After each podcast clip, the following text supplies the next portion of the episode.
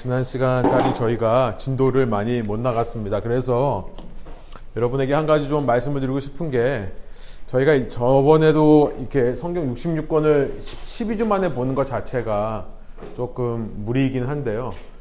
지난번에 이제 좀 말씀을 나눴었을 때 저희가 어, 내년도에 성경 통독을 하는 것은 좀 역사 흐름 위주로 가려고 합니다.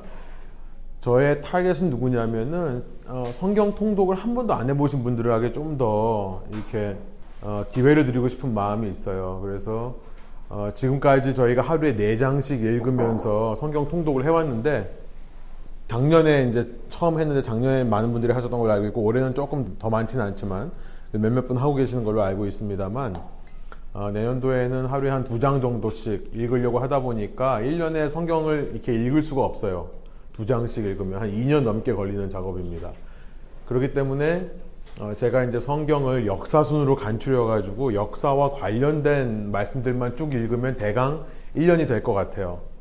그러면서 이제 사이드로 나는 완전히 66권을 다 읽고 싶다 하시는 분들은 그 말씀을 읽을 때 사이드로 다른 책들을 직접적인 역사 흐름과 관련이 없는 책들, 뭐 시편이라든지 잠언이라든지 전도서 이런 것들, 또 우리가 이제 살펴보려고 하는 어, 예언서들 같은 경우도 그렇게 좀 하려고 합니다. 그래서 이 시간에는 좀 저희가 역사 흐름으로 좀 자세하게 가다 보니까 진도가 많이 못 나가서 한 가지 좀 여쭤보고 싶은 거는 좀 이렇게 진도를 빨리빨리 나가면서 신구약을 다 하시길 원하는지 아니면 어, 신구약 중간기까지 저희가 좀 하고요. 새해에 들어서 어, 저희가 이제 이 구약 통독이 끝날 때쯤 해서 뭐 방학 동안이나 7월이나 8월이나 아니면 좀 더 일찍이라도 한 4주 정도에 걸쳐서 신약을 보기 원하시는지 좀 나누어서 이렇게 하시기를 원하는지 그 생각을 좀 여쭤보고 싶어요. 그래서 오늘 당장 말씀하실 필요는 없고요. 한번 생각해 보시고 한번 의견을 주시면 좋을 것 같아요. 저희가 만약에 좀 더 천천히 간다 그러면 좀 더 자세하게 내용들을 다뤄가면서 가능하면 예언서들 다 보고 구약 전체를 다 보는 걸 스케줄로 해서 마지막에 다니엘서로 끝내려고 합니다.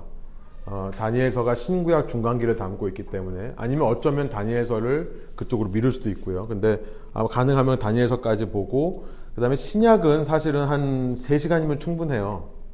세 번 정도 모이면 충분합니다. 근데 좀 더 자세히 하겠다 그러면 한 4주 정도로 끊어서 나중에 다시 하는 방향도 있을 것 같습니다. 그래서 한번 말씀해 주시고 아니면 저희가 이제 예언서는 skip하고 저희가 바로 이제 한 어, 마지막 한 3주 정도 남겨놓고 신약으로 들어가서 신약까지 다 끝내는 걸로 할 수도 있습니다. 그래서 여러분들의 생각을 전해주시면 좋을 것 같아요. 지난 시간 저희가 사사기 이제 막 들어가면서 끝났습니다. 여호수아까지는 저희가 봤습니다. 이제 사사기 지나고 나면 좀 성경 이 진도가 빨리 나갈 겁니다. 근데 어, 여기까지는 우선은 저희가 좀 짚고 넘어갈 것들이 많이 있어서 좀 천천히 나가고 있었고요. 지난 시간까지 저희가 모세 오경이라고 하는 토라 어, 토라를 배웠죠. 토라를 배우고 창세기, 출애굽기, 레위기, 민수기, 신명기의 말씀. 그런데 특별히 이 신명기라는 책이 그 다음에 이어지는 네비임이라고 하는 선지서, 선지서에 아주 굉장한 영향을 주고 있다라고 얘기를 했습니다. 그 선지서가 처음에 전선지서, 그러니까 former prophet과 latter prophet, 그래서 전선지서와 후선지서로 나뉘는데요.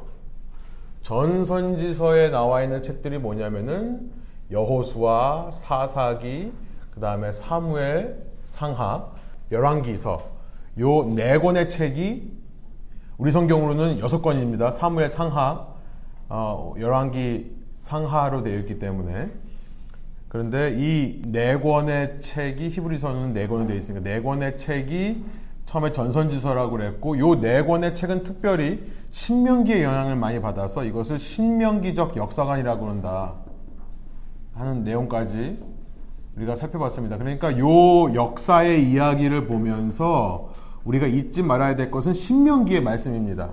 너희가 약속의 땅에 들어가거든 이런 이런 말씀을 꼭 지키면 너희가 복을 받고 약속의 땅에 들어가서도 너희가 이런 이런 말씀을 듣지 않으면 너희는 저주를 받을 수밖에 없다. 심판받을 수밖에 없다라고 하는 축복과 저주의 메시지. 그 저주의 메시지 담긴 신명기를 기반으로 해서 이 이스라엘 역사가 기록되어 있는 것을 우리가 발견할 수 있다. 이 여호수아서부터 열왕기까지의 이야기가 약속의 땅에서의 이스라엘의 역사라고 했습니다. 그렇죠. 처음 이제 다시 약속의 땅에 들어가서 가나안이라고 하는 곳에 들어가서 거기서 정착해 살면서 우리가 아는 대로 이스라엘 역사가 여기서 끝나버립니다. 가나안에서 다시 쫓겨나와서 원래 아브라함이 왔던 창세기에서 원래 아브라함이 살고 있었던 곳으로 돌아가는 이야기입니다.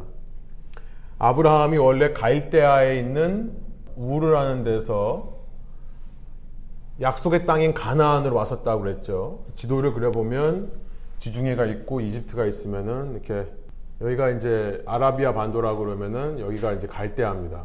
여기가 약속의 땅이고 지중해고 여기서 하란을 거쳐서 아브라함이 이렇게 왔다가 나중에 다시 그 길로 돌아가는 겁니다. 다시 바벨론이라고 하는 곳에 이 갈대아가 바벨론이에요. 창세기 11장에 나오는 바벨이라고 하는 말이 바벨론이란 말과 똑같은 말입니다. 그러니까 창세기 11장에서 바벨이라는 곳이 하나님을 대적해서 탑을 쌓았던 곳인데 창세기 12장에서 하나님이 이 바벨론에 살고 있던 아브라함이라는 사람을 우르로부터 여기는 우르로부터 약속의 땅인 가나안으로 오게 했습니다. 그래서 이제까지 역사가 왔는데 마침내 여기서 이제 이집트로 내려갔다 다시 돌아오죠. 출애굽입니다. First Exodus예요. 그래 놓고 여기서 살면서 어떻게 살아가는가 결국은 끝에 다시 돌아오더라. 다시 Exodus가 필요한 상황입니다. 그래서 이것을 New Exodus라고 얘기를 했죠. 지난 시간에 다 다뤘던 내용인데 어, 우리 저기 못 오신 분들은 강의를 좀 들어보셨나요?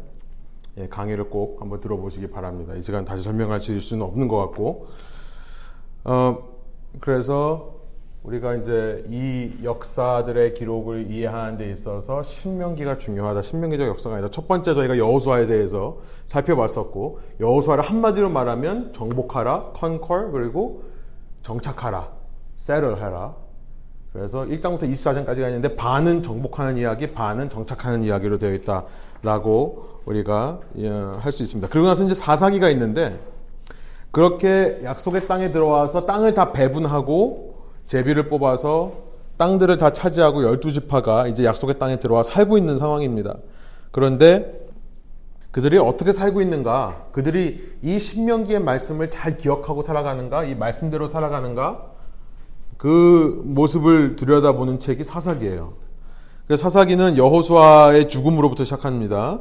1장 1절에 보면 사사기 1장에 여호수아가 죽고 나서 일에 있던 일. 그래서 여호수아가 죽은 1375년서부터 한 1055년까지 약 320년의 기간이 사사기의 기간이다.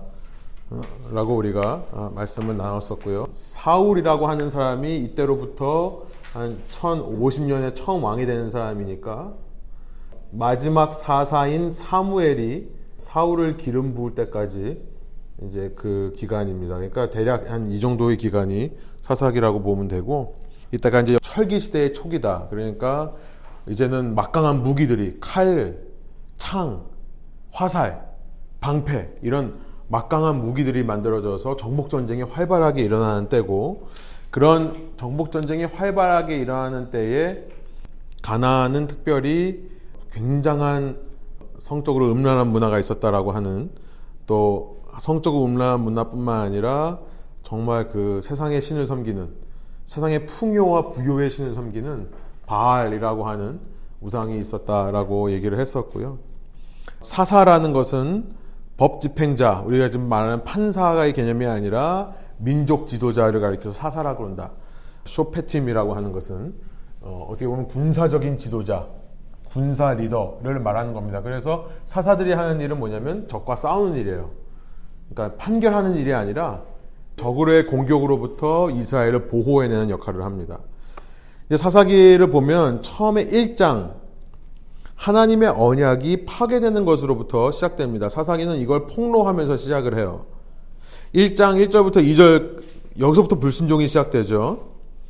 여호수아가 죽은 후에 예루살렘을 점령해야 되는데 유다 지파가 예루살렘 지역을 기업으로 받았습니다. 이제 거기에 있는 여부수 사람들 이 사람들을 이방인들을 다 죽여서 쫓아내야 됩니다. 다 죽여야 돼요.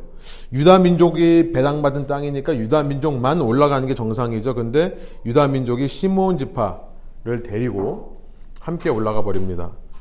하나님의 말씀에 불순종하는 것으로 시작해요. 그리고 나서 1장 21절부터 36절에 보면 계속해서 나오는 말이 뭐냐면 다 쫓아내지 아니하였더라. 다 쫓아내지 아니하였더라. 이제 신명기 20장 17절부터 18절의 말씀입니다. 여러분 교재 제가 프린트했죠?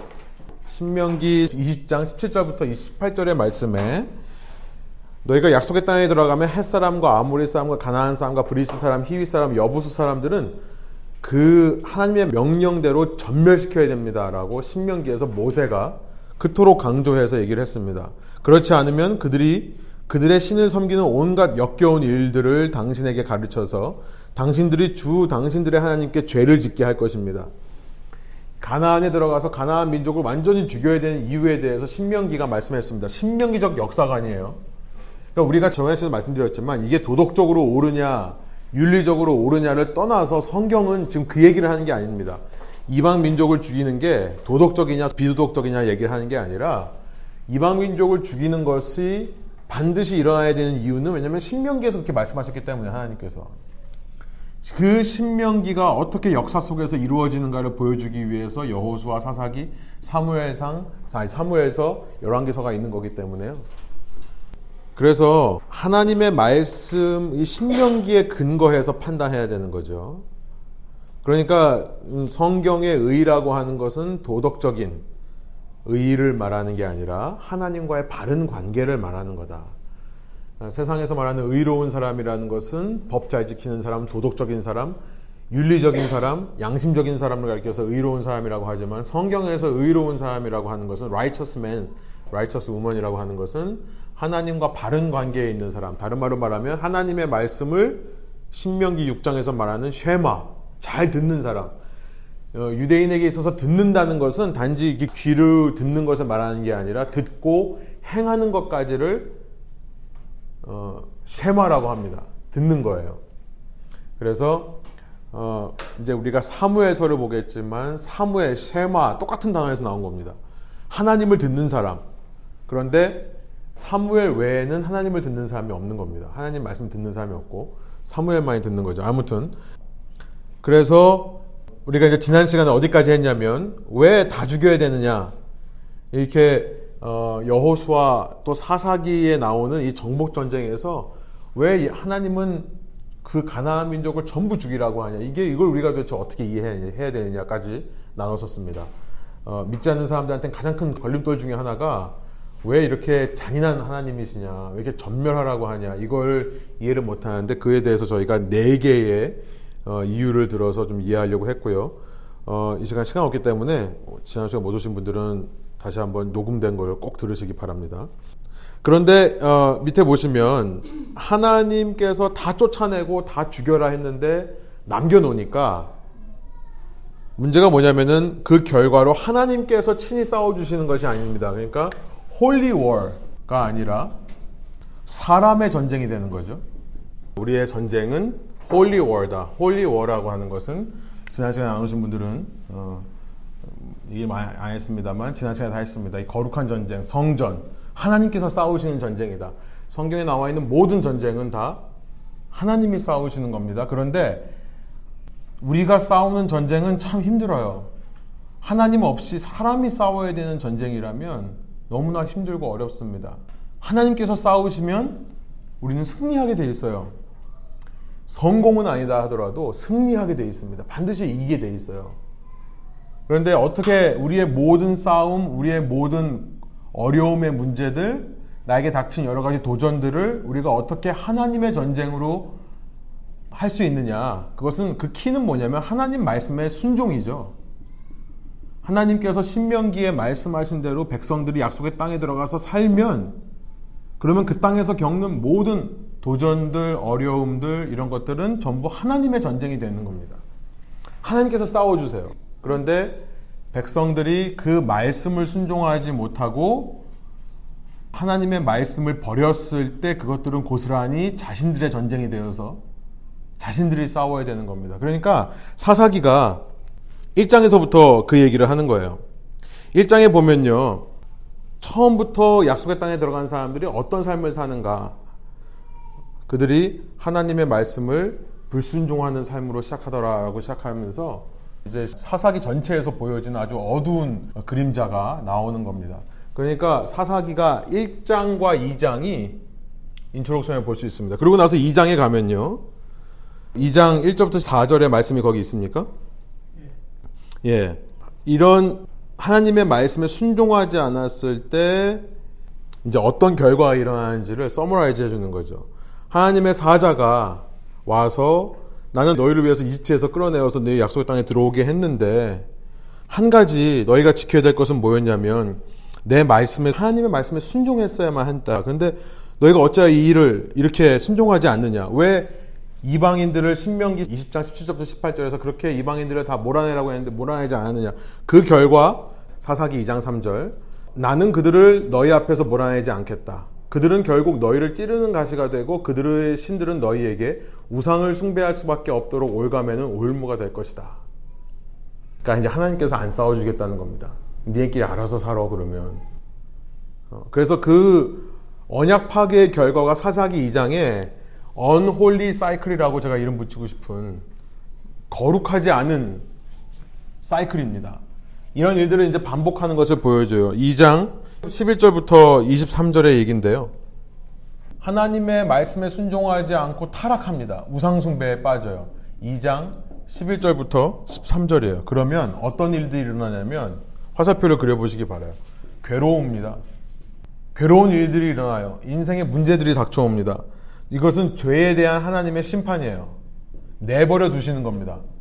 여러분, 하나님께서 백성들에게 주시는 심판 중에 가장 두려운 게 내버려 주시는 거죠. 이것만큼 무서운 게 없습니다. 그러니까 때로 우리의 인생에요. 하나님께서 잘못된 길로 가도 그냥 내버려 두실 때가 있어요. 오히려 그때 어떤 계기로 깨닫게 해주고 책망하시는 것을 깨닫게 되는 것 자체가 사실은 은혜입니다. 근데 어쩔 때 그냥 내버려 두는 경우가 있어요. 이것만큼 무서운 게 없습니다. 내버려 두신 결과 어떤 일이 일어나냐면 괴로워요. 그러니까 이방 민족들이 일어나서 치고 들어오는데 감당해낼 수가 없습니다. 이스라엘 백성들이요. 그러니까 어떻게 해요? 울부짖어요. 부르짖는 겁니다. 어떤 회개의 표현이라고 할 수 있겠죠. 하나님께 도와달라고 요청을 하면 그러면 하나님께서 구원하시는데 이때 이제 사사를 통해 구원하시는 겁니다. 그러면 다시 평화가 찾아와요. 이방 민족들이 물러가고 평화가 찾아와요. 그러면 하나님의 말씀 또 들어야 되는데 여기서 다시 일로 가는 거죠. 조금 살만하니까 또 타락하는 겁니다. 하나님의 말씀을 듣지 않고 세상 신을 따라가요. 여러분 오늘날도 이런 이런 사이클로 만약에 살고 있다면 우리의 인생이 어떻게 끝날 것인가를 사사기가 보여주는 거예요. 조금 살만하니까 하나님 외에 돈을 의지하는 겁니다. 성공을 의지하는 거고 여기는 2장 14절에서 15절 이게 2장이 이제 패런을 보여주는 거예요. 여기 사사를 통해서 구원해 주시면은 또 일로 가는 겁니다. 이게 자꾸 돌아가는 거예요. 오늘날도 이 땅을 살아가면서 어, 살만하면은 살만하다가 또 괴로움을 당하고 하나님께 도와달라고 그러고 그러면 하나님께 도와주셔서 또 살만하니까 또 하나님 외에 자꾸 딴 걸 좋아하고 한눈 팔고 여러분 이 시대의 우상 숭배라고 하는 것은 딴 게 아닙니다. 하나님 믿는다고 하면서 세상 것들 좋아하고요. 세상 걸 따라가는 거죠. 이스라엘도 마찬가지였습니다. 하나님을 버린 적이 없어요. 이스라엘은요. 한 소에는 하나님 쥐고 있습니다. 야훼 하나님, 우리를 이집트로부터 구원해 주신 하나님. 그런데 또 다른 한 손에 이방 민족의 신도 붙잡고 있는 거죠. 바알이라고 하는 구름과 번개의 신. 비가 내리지 않는 비가 와야 소출이 있는 그 사막의 땅에서 이방 사람들이 섬기는 가나안 신의 대표라고 할 수 있는 바알을 섬기는 겁니다. 그러니까 이 시대는 그게 돈일 거예요. 이 시대 하나님 외에 우리에게 평안 가져주는 게 물질 아닙니까? 얼마나 많은 사람들이 그 물질을 따라가나요? 하나님 믿는다고 하면서요. 그런 삶의 모습이 어떻게 반복되는가. 그런데 이게 그냥 반복되는 게 아니라 돌면서 내려갑니다. downward spiral이에요. 그러니까 이제 우리가 보겠습니다만 밑에 보시면 12명의 사사들의 이야기. 사사기는 12명의 사사가 나옵니다. 이스라엘 민족도 12명. 그러니까 이스라엘을 대표하는 사사들이에요.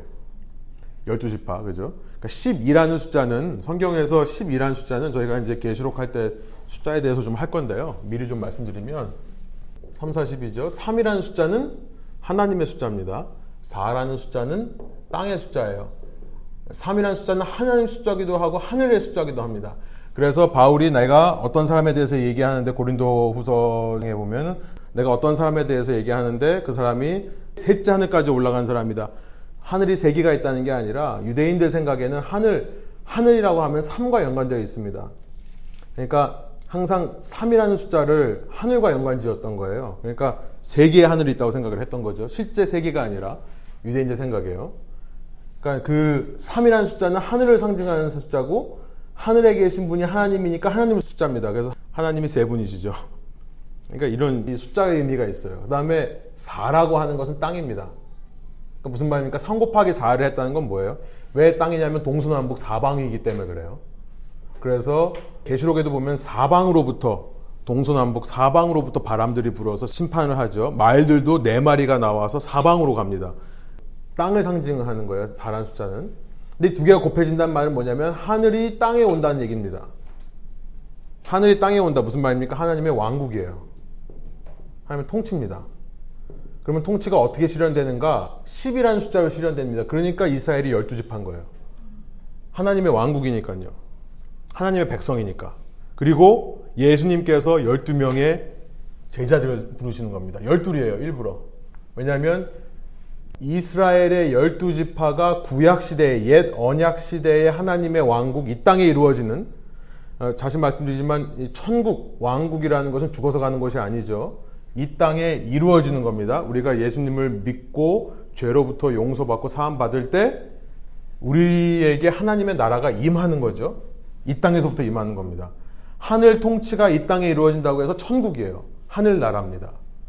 그것을 상징하는 것이 구약시대, 옛 언약시대에는 12개의 이스라엘의 지파였다면 신약시대, 새로운 언약시대, 예수님의 시대에는 12명의 제자들로 상징이 되는 거고요. 저는 그래서 계시록에 나서 할 건데 이 둘을 더하면 24죠. 그래서 24 장로라는 사람들이 바로 그런 사람들이라고 생각합니다. 천국에 갔더니 또 장로 직분, 일반 평신도 외에 또 장로 직분이 있어서 이렇게 다스린다 이런 얘기가 아니라요. 이 24장로라는 사람들은 이렇게 옛 언약 시대, 새 언약 시대, 그러니까 인류 전체의 하나님의 백성들을 상징하는 거죠. 아무튼 어, 12명의 사사들의 이야기가 사사기에 담겨 있어요. 그러니까 하나님의 백성들이 약속의 땅에서 어떻게 살아가야 되는가를 보여주는데 그를 대표하는 것이 12명의 사사입니다. 그런데 우리가 살펴보겠습니다만 이 옷니엘서부터 시작해가지고 삼손에 이르는 사사들을 보면요. downward spiral이에요. 점점 더 문제가 많은 인간들로 끝나는 겁니다. 사사들조차. 백성을 대표하는 하나님의 왕국을 대표하는 사사라는 사람들도 정말 타락하는 걸로 끝나는 거예요. 그나마 초기에 나와 있던 온니엘은 그나마 괜찮은 사사. 끝에 삼손이라고 하는 사람은 진짜 이 사람은 이 사람이 왜 사사인지도 모르겠어요. 그렇죠? 그 이야기를 할 겁니다.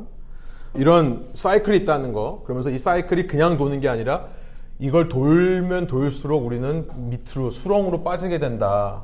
downward spiral이다. 그래서 여러분들도 이 삶에서 이런 사이클을 반복하지 않도록 하기를 원합니다. 정말 지혜로운 사람은 뭐냐면 어, 그나마 하나님을 경외하는 사람들은 뭐냐면 여기서부터 부르짖음의 요 반쪽이 빠른 사람들이겠죠. 이게 짧은 사람들이겠죠. 그러니까 우리가 타락했다라는 것을 깨닫고 바로 회개해서 돌아오는 그런 사람들. 정말 지혜로운 사람일 겁니다. 반대로 어리석은 사람들은 여기서부터 여기까지 오는데 시간이 너무 많이 걸리는 사람들. 누가 말해줘야 그때서야 아는 사람들 혹은 에, 말도 못해요 그런 사람들은 말하면 상처받은 거 아니니까 주위 사람들이 다 침묵하고 있어요. 그래서 예, 끝까지 본인만 모르는 그런 사람들이 되면 안 됩니다. 그래서 이 사사기에서는 부르짖음, 회개를 중요시하고 이렇게 하나님을 향해서 부르짖으면서 이 사이클을 반복하지 말라는 얘기를 1장, 2장에서 미리 얘기하고 시작하는 겁니다. 그리고 나서 이제 사사기 3장서부터 16장까지가 본론인데요. 3장부터 16장까지가 어떻게 이스라엘이 아까도 말씀드린 이 downward spiral로 살아가는가. 하나님의 말씀을 떠났더니 계속해서 정말 이, 어, 이걸 생각하, downward spiral은 그거 생각하시면 됩니다. 우리 변기가 물 내려가는 원리죠. 그러니까 우리가 하수구로 빠지고 있는 거예요. 그런 모습들을 보여주고, 그 다음에 이제 17장. 그부터 그 타락이 얼마나 심화되는지를 여기서 끝나는 줄 알았는데, 그 다음에 더 심화되는 이야기로 끝이 나는 것이 사사기의 전체 구조라고 어, 볼 수 있습니다. 사사기 25장이죠. 우선은 사사를 잠깐 살펴보면 온니엘하고 그 다음에 에훗 에훗은 오른손을 못 쓰는 사람이죠. 왼손잡이입니다. 당시 왼손잡이라고 그러면 인정받지 못했던 시대예요. 그 다음에 데보라라고 하는 세 명의 그나마 괜찮은 사사들이 나옵니다. 처음에는 그래도 괜찮아요. 이 사람들은 별로 흠이 없습니다. 특히 이제 데보라 같은 경우에 유명하죠. 여인임에도 불구하고 시스라 왕과 전쟁에서 이기고 그리고 5장에 보면은 데보라의 노래가 있습니다. 데보라의 노래. 이 노래가 이제 우리가 살펴볼 거지만 한나의 노래, 한나의 기도 그리고 누가복음에 나와 있는 마리아의 기도. Magnificat이라고 하죠. Magnificat. Magnificat이라고 하는 마리아의 기도까지 사실은 여성들의 이 기도가 찬양이요. 굉장히 사실은 성경에서 중요한 역할을 합니다. 일단 한나 기도에도 얘기하겠지만 우리 자매님들이 기도하시는 게 정말 너무나 대단한 힘이 있는 것 같아요. 그런데 이제 이 사람들을 이어서 6장서부터 16장까지 가장 많은 지면을 할애하는 사사들을 보니까 기드온, 그렇죠? 그 다음에 입다. 기드온이 6장서부터 8장까지 얘기를 하고요. 가장 많이 깁니다. 11장에서 12장, 그 다음에 삼손이라고 하는 사람이에요. 13장서부터 16장까지. 근데 이 사람들을 보니까 아주 갈수록 가관입니다. 우리가 기드온이라고 하면 굉장히 우리가 좋은 말만 알고 있죠. 용사 300명. 그죠? 처음에 3만 2천 명. 3만 2천 명이 미디안 사람과 싸우겠다고 왔는데 그 중에 다 돌려보내고 300명만 남긴 사람입니다. 기드온. 그 300명으로 칼 한 번 휘두르지 않고 미디안 사람들과의 전쟁에서 승리하는 사람이에요. 기드온. 그죠? 그런데 근데 사실 시작도요 잘했다고 볼 수가 없는 게요. 처음에 불평으로 시작합니다. 사역을요. 하나님이 살아계시다면 왜 이런 일이 일어나니? 왜 우리가 미디안한테 꼭 이렇게 져야 됩니까? 라고 불평하는 걸로 시작을 해요. 그리고 나서 거만하죠. 하나님의 사자가 왔는데 내가 빵과 고기를 만들어 올 때까지 당신 기다리십시오. 그리고 가요. 물론 이제 아버지 요아스라고 하는 사람의 우상을 없애서 그 우상을 헐었다. 여룻바알이라는 이름으로 불리지만 하나님을 시험하는 자입니다. 이것을 어떤 분들은 믿음의 고백이라고 생각할 수 있는 분들도 있는데요. 전혀 그렇지 않죠. 이거는 하나님을 시험하는 것은 성경에서 금지되어 있는 겁니다. 근데 하나님을 시험을 해요. 테스트를 합니다. 어, 여러분들 하나님 시험하지 마시기 바랍니다. 시험하는 것은 이거는 잘못된 행동입니다. 불신에서 나오는 거예요. 어, 믿고 나가는 게 중요한 거죠. 처음에는 양털 뭉치에만 이슬이 내게 하여 주십시오. 그 다음에는 그렇게 해주시니까 그것도 못 믿어요. 정말 하나님께서 날 사용하시기 원하면 뭉치를 제외하고 나머지 땅에 이슬을 내려주십시오. 하나님께서 그대로 합니다. 그래서 그런 과정을 거쳐서 물 마실 때 손으로 마시지 않고 멍멍이처럼 혓바닥으로 핥아 먹는 사람, 칼을 붙잡고 먹는 사람, 먹을 때도 싸울 준비가 되어 있는 300명만 추려서 나머지는 다 돌아가라고 한 다음에 그 사람은 승리해요. 그러나 그러고 나서 이제 8장에 가보면 우상을 만듭니다. 끝에 가서요. 기도원을 우리가 성경학교에서 주일학교에서만 배우고 끝나니까 그렇지만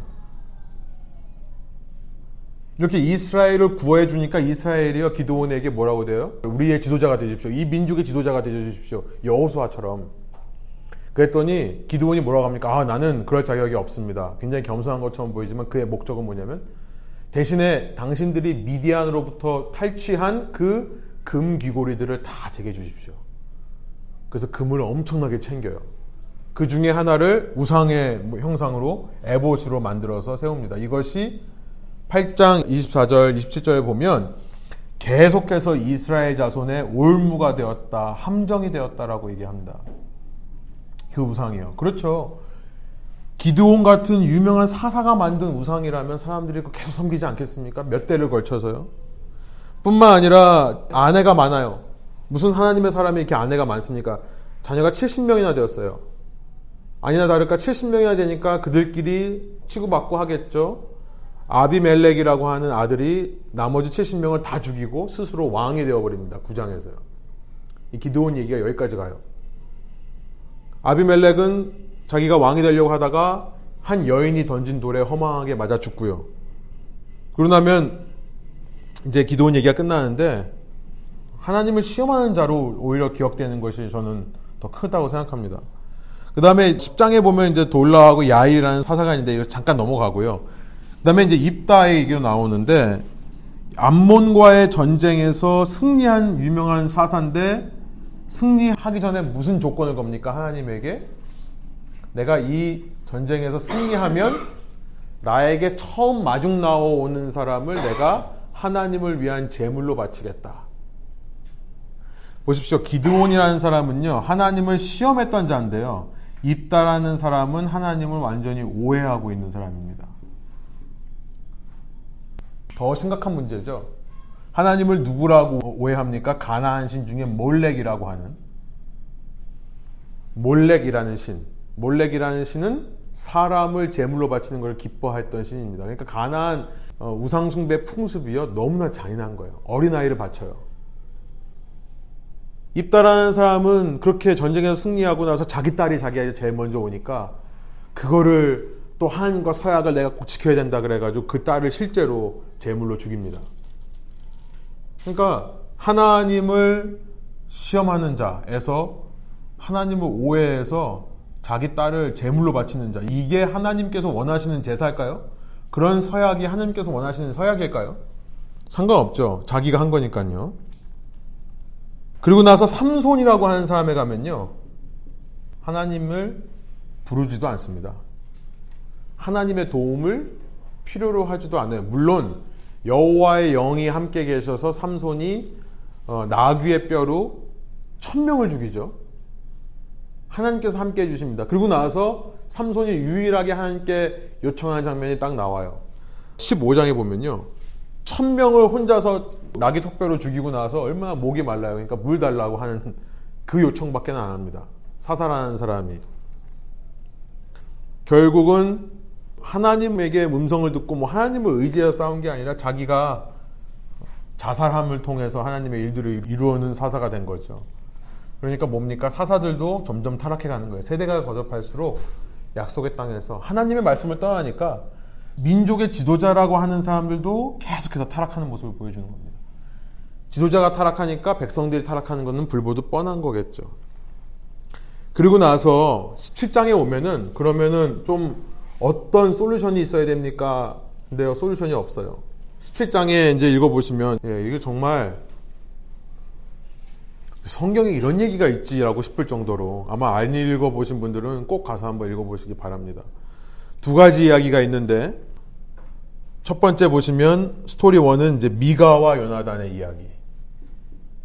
예언자 미가가 아닙니다. 여기 여기 사사기에 나오는 미가예요. 미가라고 하는 사람의 이야기가 나오죠.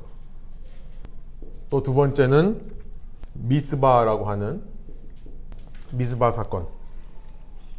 에브라임 산간 지방에 미가라는 사람이 삽니다. 근데 이 미가라는 사람이 얼마나 웃기냐면 어머니한테 은돈 천백을 훔쳐요. 그러다가 어머니한테 돌려줘요. 어머니부터 훔친 걸 돌려줘요. 그러면서 굉장히 자랑합니다. 내가 자식 어머니 거를 갖고 왔다가 정직하게 어머니께 드린다 했더니 또 그 어머니 또 그걸 좋아해요. 좋아해가지고 오히려 복을 빌어줍니다. 아, 네가 이렇게 내 걸 가져갔다가 주는구나. 그러면서 그 중에 일부를 은돈 200으로 우상을 제작합니다. 우상을 제작해서 이제 그거를 집에 놓고 섬겨요. 우상을 섬기는 제사장이 필요하죠. 그래서 이 미가의 어머니가 미가를 제사장으로 세워요. 그러면서 거기까지 나온 다음에 사사기 21장 25절인데요. 이렇게 얘기합니다. 그때에 이스라엘에 왕이 없었으므로 사람이 각기 자기 소견에 옳은 대로 행하였더라. 21장 25절인데요. 똑같은 얘기가 17장 6절에 나와요. 어, 세 번역으로 그때에는 이스라엘의 왕이 없었으므로 사람들은 저마다 자기의 뜻에 맞는 대로 하였다. 그러니까 what was right in his own eyes. 내 눈으로 보기에 옳다고 생각하는 대로 행했던 시대다라고 얘기를 합니다. 그러니까 이런 하나님의 말씀을 떠났을 때 사람들이 눈에 보이는 대로 산다는 것을 얘기해 주는 이야기인 거예요. 그렇게 미가가 스스로 제사장, 누가 제사장을 세우는데 자기가 마음대로 세웁니까? 그렇죠? 이거는 레위 혈통이어야만 되는 거죠. 근데 이 어머니가 무슨 권위로 이런 사람을 세우죠? 그런데 가만 보니까 그 미가라는 사람이 도덕적이지도 않아요. 미가의 어머니도 도덕적이지가 않습니다. 비도덕적인 사람이 자기 마음대로 하나님의 제사장이 되는 거예요. 그런데 이러고 있을 때 레위 사람이 하나가 옵니다. 어, 레위인이 에브라임 산간 지역으로 와요. 아까 가나안 지역을 말씀드렸는데요. 이게 이제 갈릴리 호수고 이게 사해라고 그러면은 이 요단강을 건너면은 이제 여기가 팔레스타인 지역인데 어, 땅을 차지할 때 이제 유다가 여기를 차지하고 그 위를 에브라임 지파가 차지했습니다. 그러니까 예루살렘에서 별로 멀지 않아요. 그 가운데 베냐민 지파가 껴 있고요. 이쪽에 이제 시몬 지파가 엮여 있습니다. 그런데 하나님께서 말씀하신 예루살렘 그러니까 이 신앙의 중심지, 종교의 중심지가 예루살렘이에요. 그런데 예루살렘으로부터 한 레위 지파가 에브라임 산간 지방으로 올라옵니다. 무슨 말일까요? 여기서 이제 이 유대인들은 놀래는 거죠. 무슨 말이냐면 이 17장 8절에 보면 그 사람이 자기가 살던 유다 땅 베들레헴을 떠나 있을 곳을 찾다가 에브라임 산간 지방까지 와서 미가의 집에 이르렀다. 지금 무슨 얘기입니까? 원래 레위 지파는 분깃이 없어요. 그죠? 12지파에 들어가지 않습니다. 그런데 레위 지파가 분깃이 없는 대신에 나머지 12지파가 레위를 제외한 나머지 12지파가 레위 지파를 먹여 살려야 되는 거예요. 하나님께서 그렇게 말씀하셨습니다. 그게 신명기적인 해석이죠. 신명기. 약속의 땅에 들어가면 레위 지파는 분깃이 없다. 대신에 여호와가 분깃이고 나머지 12지파는 레위 지파를 위해서 먹을 것을 제공해 줘야 된다. 그런데 그게 지켜지지 않는 겁니다. 레위 사람이 갈 데가 없는 거예요. 동족들이 케어를 안 해주니까 이 사람이 예루살렘을 떠나서 먹을 것을 찾아서 에브라임까지 오는 상황입니다. 그러니까 무슨 말입니까? 이미 종교 시스템은 끝난 거예요. 요 이야기에서. 미가의 집에 왔는데 미가가 보니까는 자기는 자기가 스스로 제사장 된 사람인데 이 사람은 레위 지파거든요. 그러니까 이 사람을 우리 집에 제사장이 되어 주십시오 하고 청해요. 그래서 그 미가 집의 제사장으로 삽니다. 그러다가 이 단 지파에서 단 지파 사람들이 다섯 명의 정탐꾼이 방문, 방문을 해요. 어느 한 도시 라이스라고 하는 라이스라고 하는 도시를 점령하려고 그러는데 너무나 평화롭게 잘 사고 있는 땅이에요. 근데 여기를 이 땅을 갖고 싶어서 단이라는 지파가 정탐꾼을 보내다가 그 정탐꾼이 잠깐 미가의 집에 옵니다. 자, 약속의 땅에서 분배받은 데서 하나님께 주신 기업으로 삼아야 되는데 약속의 땅 내에서 자기들끼리 좋은 땅들을 점령하는 거예요. 완전히 지금 여호수아서와 반대로 가는 거죠.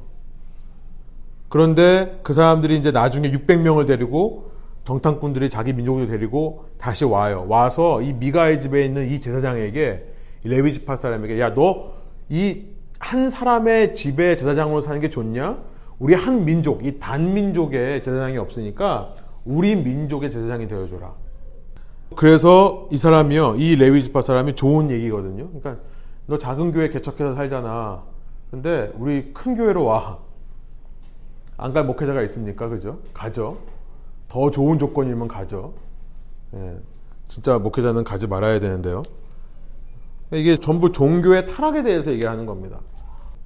어쨌든 그 라이스라는 곳을 점령해서 그곳을 단이라고 이름합니다. 자기 지파 이름을 가지고 단이라는 곳으로 이름을 바꿔요. 여러분 단이라고 하는 것이 이제 열왕기서에 가면 나중에 북이스라엘이 산당을 세우는 곳이 됩니다. 그 뿌리가 여기서부터 시작되는 거예요. 그곳에 신상을 세우고요. 그곳에서 이제 우상 숭배를 합니다. 그러니까 이스라엘 자손들이 이 이야기를 읽으면서 후대에 아 북이스라엘이 베델과 단이라고 하는 곳에 산당을 세워가지고 여기서 우상숭배를 해가지고 결국은 722년 먼저 멸망을 하게 되는 겁니다. 근데 그 뿌리가 어디서부터 오느냐? 이 단이라는 곳이 왜 생겼느냐? 이 사람 때문에 생겼다는 얘기를 하는 거예요. 그 레위 지파 사람 때문에.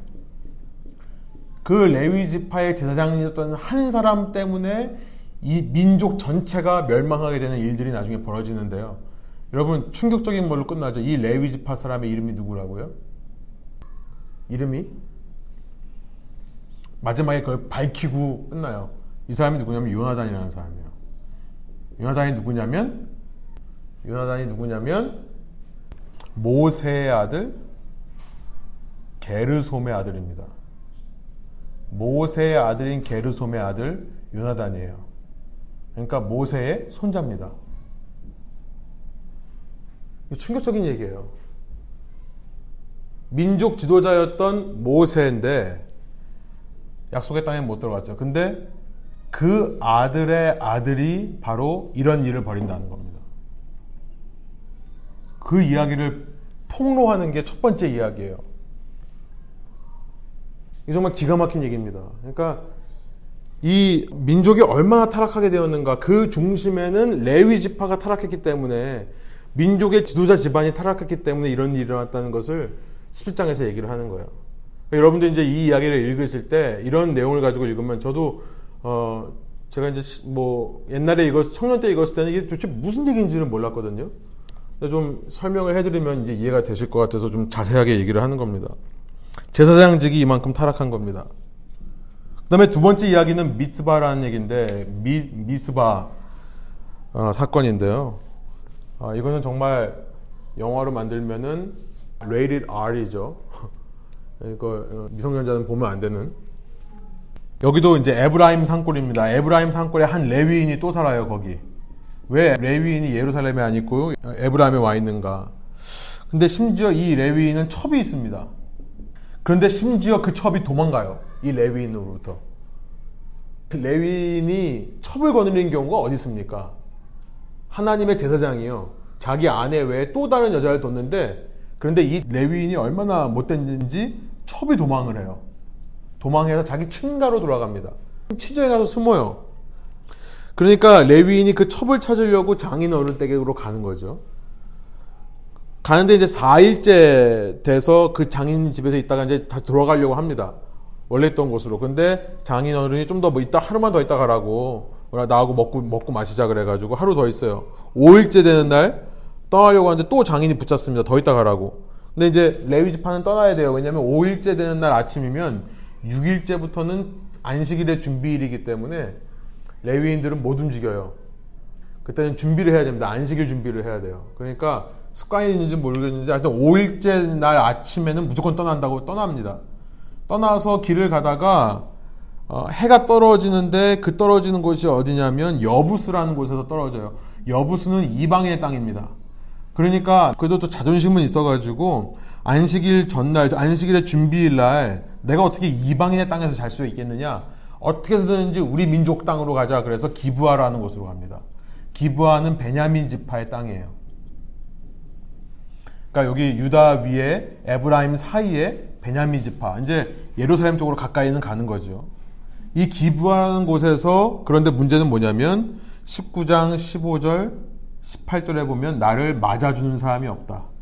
동족 민족의 레위 지파가 왔는데 역시 똑같은 얘기를 하는 겁니다.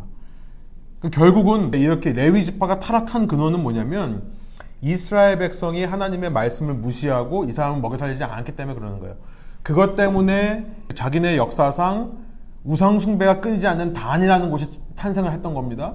똑같은 얘기가 또 여기도 반복돼요. 이 레위인이 해가 떨어져서 이제 양식일 전날 준비를 하는 그날 자기 자신을 정결하게 해야 되는데 이 사람을 맞아주는 집이 없는 겁니다. 베냐민 지파 사람들의 마을에. 근데 한 노인이 이 사람을 간신히 이제 들여 들여다가 맞이해 줘요. 근데 무슨 일이 일어납니까? 그날 밤에 이 베냐민 지파에 있는 깡패 같은 사람들이 와가지고는 이 사람을 끌어내라. 내가 이 남자와 함께 잠자리를 하겠다. 소돔과 고모라의 일이 똑같이 벌어지는 겁니다. 이 레위 지파 사람을 내가 하겠다. 그러니까 그 노인이 무슨 일을 하냐면 아 내가 이 남자는 소돔과 고모라 똑같은 얘기예요. 이 남자는 내 손님이니까 건드릴 수 없고 대신에 내가 처녀를 줄게. 그래서 이 레위인의 그 첩을 그 남자들한테 주고요. 그 남자들이 돌아가면서 강간을 합니다. 죽어요 그날 밤에. 아침에 일어나니까 6일째 아침입니다. 6일째 저녁부터는 안식이래요. 6일째 아침이 됐습니다. 아침에 문을 열고 보니까 그 첩이 거기 죽어 있어요. 그러니까 이, 이 레위인이 뭐 하냐면 그 여인을 데리고 가요.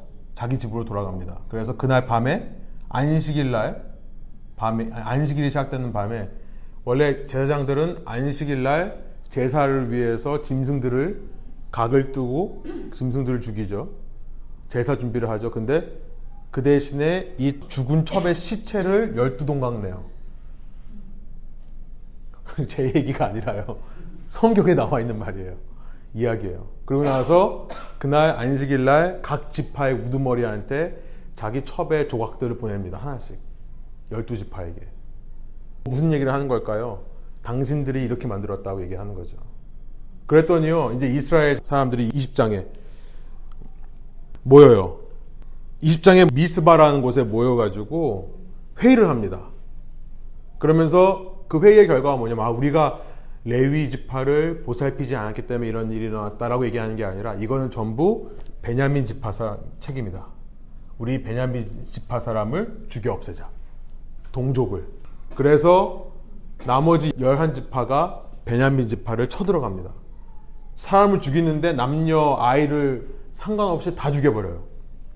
한참 죽이다가 보니까 깨닫는 겁니다. 이제 우선 미스바라는 데서 하나의 언약을 세워요. 이걸 이제 이 베냐민 지파를 죽이러 가는데 한 가지 맹세하자. 우리가 절대 우리의 여인들을 베냐민 지파에게 주지 말자. 무슨 말이냐면 이제 베냐민 지파는 우리 같은 민족이라도 우리와 함께 피를 섞을 수 없다 이런 얘기예요. 그런 맹세를 합니다. 이스라엘 지파가요. 그리고 나서 죽이기 시작하는데 21장에 가면 죽이다 보니까 너무 많이 죽인 걸 알아요. 이제는 베냐민 지파 하나가 없어지게 생겼어요. 그러니까 그때서야 대성통곡하면서 21장에 하나님을 원망합니다. 하나님이 왜 우리 보고 싸우라고 그래가지고 이 지금 하나님의 민족 하나가 없어지게 생겼습니까? 베델이라는 곳에서 아까 단이라는 곳을 얘기했거든요. 첫 번째 이야기에서 이 두 번째 이야기는 이제 베델이라는 곳을 가가지고 베델이라는 곳에서 거기서 하나님께 울고불고 난리를 쳐요. 원망을 하는 겁니다. 그런데 문제는 뭐냐면 지금이라도 전쟁을 그치고 그 남아있는 베냐민에게 자기의 아내들을 주면 되거든요. 그러면 계속 그 혈통을 이어갈 수 있잖아요. 유대인의 혈통을. 근데 자기네끼리 지금 서약을 했다는 거죠. 미스바라는 곳에서. 우리의 아내들 주지 않기로 서약을 했기 때문에 자기 서약 때문에 이제 한 지파가 죽게 생긴 겁니다.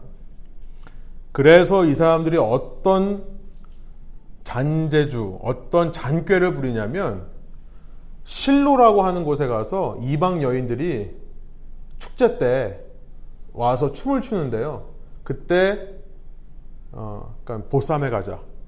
춤추는 여인들을 묻지 말고 그 사람이 결혼했는지 안 했는지 처녀인지 아닌지 묻지 말고 데려다가 이 남아있는 베냐민 지파 사람들의 아내로 주자. 그래서 베냐민 지파가 없어지지 않고 명맥이 유지되는 이야기로 끝납니다.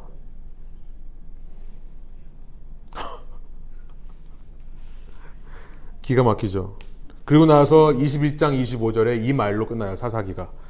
그때에 이스라엘의 왕이 없었으므로 사람이 각기 자기 소견에 옳은 대로 행하였더라. 여기서 왕은 누굴까요? 하나님이죠. 하나님이 왕이십니다. 또 이제 우리가 살펴보겠습니다만 하나님께서 세우시는 지도자가 왕이죠. 근데 하나님을 왕으로 섬기지 않고 이제 어, 사무엘상 8장 7절에 가면은 어, 하나님께서 그 말씀을 하세요. 왕을 달라고 하나님께 얘기하는 민족을 향해서 사무엘을 통해서 하나님께 뭐라고 하냐면 어, 너를 버린 게 아니라 나를 버려서 자신들의 왕 되지 못하게 하는 거다 지금. 그러니까 하나님이 왕이셔야 됩니다. 근데 살아계신 왕을 무시를 하고 살고 자기 소견대로 자기 눈에 보기에 좋은 대로만 행하는 사람들이 어떤 삶을 사는가. 이 표현이요. 21장 25절의 표현이 자기 눈에 보이는 대로 행했다는 것이 창세기 3장 6절의 표현과 똑같은 거죠. 하나님께서 따먹지 말라고 하는 나무의 열매라 하더라도 자기가 보기에 좋아 보이면 따는 겁니다. 따먹는 겁니다. 똑같은 표현이에요. 자기 소견에 보이는 대로 행했다. 그러니까 이게 이제 사사기의 내용이라는 것을 우리가 좀 생각해 볼 수 있습니다. 좀 자세하게 얘기했지만 왜냐하면 이제 이런 것들을 사실 목사님이 이런 본문 가지고 설교하는 경우 거의 없습니다. 이런 본문을 설교하신 목사님 제가 보지를 못했어요. 이거 굉장히 정말 그래픽하기 때문에요. 하여튼 예, 이런 얘기가 있다는 걸 여러분이 좀 아시고 중요한 건 뭐냐면 우리가 그런 메시지를 잡으면 될 것 같아요. 하나님 없이 우리가 우리 보기에 좋은 대로 살 때에 얼마나 우리가 처절한 모습으로 살아가게 되는가. 그 끝을 보여주는 것이 사사기라는 것을 우리가 좀 이해할 수 있겠습니다. 예, 여기까지 사사기하고 넘어가고요. 그 다음에 이제 룻기가 나오죠. 룻기는 잠깐 생략합니다. 원래는 우리 성경에는 여기 룻기가 들어가는데 이스라엘의 성경 순서로 히브리인의 성경 순서로 하면 룻기가 포함이 안 돼요. 여호수아 다음에 바로 사사기고 그 다음에 사무엘로 넘어갑니다. 왜 룻기가 빠지냐면 룻기는 나중에 성경으로 들어오기 때문에 이제 이 예언서는 아니고 룻기는 나중에 보면 캐투빔이라고 하는 라이링으로 분류가 되는데요. 우선 룻기를 우리가 다루지는 않습니다만 룻기의 배경이 이거예요. 사사들이 다스리던 때에 일어났던 일이에요. 사사들이 다스리던 때에 이 땅에 기근이 드는 겁니다. 약속의 땅의 기근. 약속의 땅에서 드는 모든 기근은 의미가 있는 겁니다. 기근이 들어서 약속의 땅에서 살아갈 수가 없으니까 베들레헴에 살고 있던 나옴이라는 사람이 자기의 아들 둘, 남편을 데리고 어, 모압 땅으로 가요. 이방의 땅으로 가는 겁니다. 기근이 들어서 이방 땅으로 가요. 거기서 루지라고 하는 며느리를 얻는데 남편도 죽고 아들도 다 죽어버려요. 그래서 돌아오는 겁니다. 다시 약속의 땅으로 돌아오는 거죠. 그러니까 이게 지금 이스라엘의 모습이에요. 창세기에서 약속의 땅에 기근이 들어서 야곱이 이집트로 들어갔다가 다시 나오는 거거든요. 지금 출애굽기 역사를 반복하는 겁니다. 그리고 나서 약속의 땅으로 다시 돌아와요. 무슨 말입니까? 사사기의 얘기를 하는 거예요. 그렇게 출애굽해서 약속의 땅에 들어온 다음에 이 사람들이 어떻게 살아가야 되는가를 보여주는 거죠. 룻기는. 근데 이 룻이라고 하는 사람은 어, 은총을 입은 나오미와 보아스라고 하는 하나님의 백성들이요. 이 가운데서 모압인 여인인 룻에게 은혜를 베풀어요. 그러니까 지금 사사기에서는 정말 백성들이 제대로 살지 못하는 모습을 보여주는데 룻기에는 희망이 있는 거죠. 그 약속의 땅에 들어가서 하나님의 뜻을 알아서 자기를 통해 하나님의 은혜가 이방 가운데로 흘러가게 하는 사람들이 있더라. 한 가닥 희망을 보여주는 겁니다. 그러니까 사사기와 룻기는 사실 같이 읽어야 돼요. 사사기가 그렇게 심각한 불순종의 삶을 보여준다면 룻기를 통해서 나오미와 보아스라고 하는 순종하는 사람들, 하나님의 사람들의 드러나지는 않지만 아주 작은 이야기를 통해서 이 보아스와 룻이 결혼하게 되고 여기서 다윗의 할아버지인 오벳 오벳을 나오고 오벳이 이새가 되고 이새가 다윗이 되는 이야기를 잠깐 보여주는 겁니다. 그러니까 인간들은 이렇게 downward spiral로 하나님 없이 자기의 싸움들을 싸워가면서 소망 없는 세상을 만들어가는 그 순간에 하나님께서는 아직 왕을 달라고 하는 시기도 아닌데요. 이미 자신의 왕을 준비하고 계시는 거예요. 놀라운 거죠. 하나님의 이런 약속의 얘기가 룻기가 있고요. 나중에 룻기에 대해서는 또 얘기할 거니까 넘어가서. 근데 이제 히브리어 성경에는 이게 상약되어 있고 바로 사무엘로 넘어갑니다. 사무엘. 그러니까 성경은요 읽으면 똑같은 얘기가 계속 반복되는데 너무 은혜롭고 재밌어요. 우리는 얼마나 소망이 없고 하나님이 얼마나 우리에게 오래 참으시고 은혜로우신 분인가가 나오는 거죠.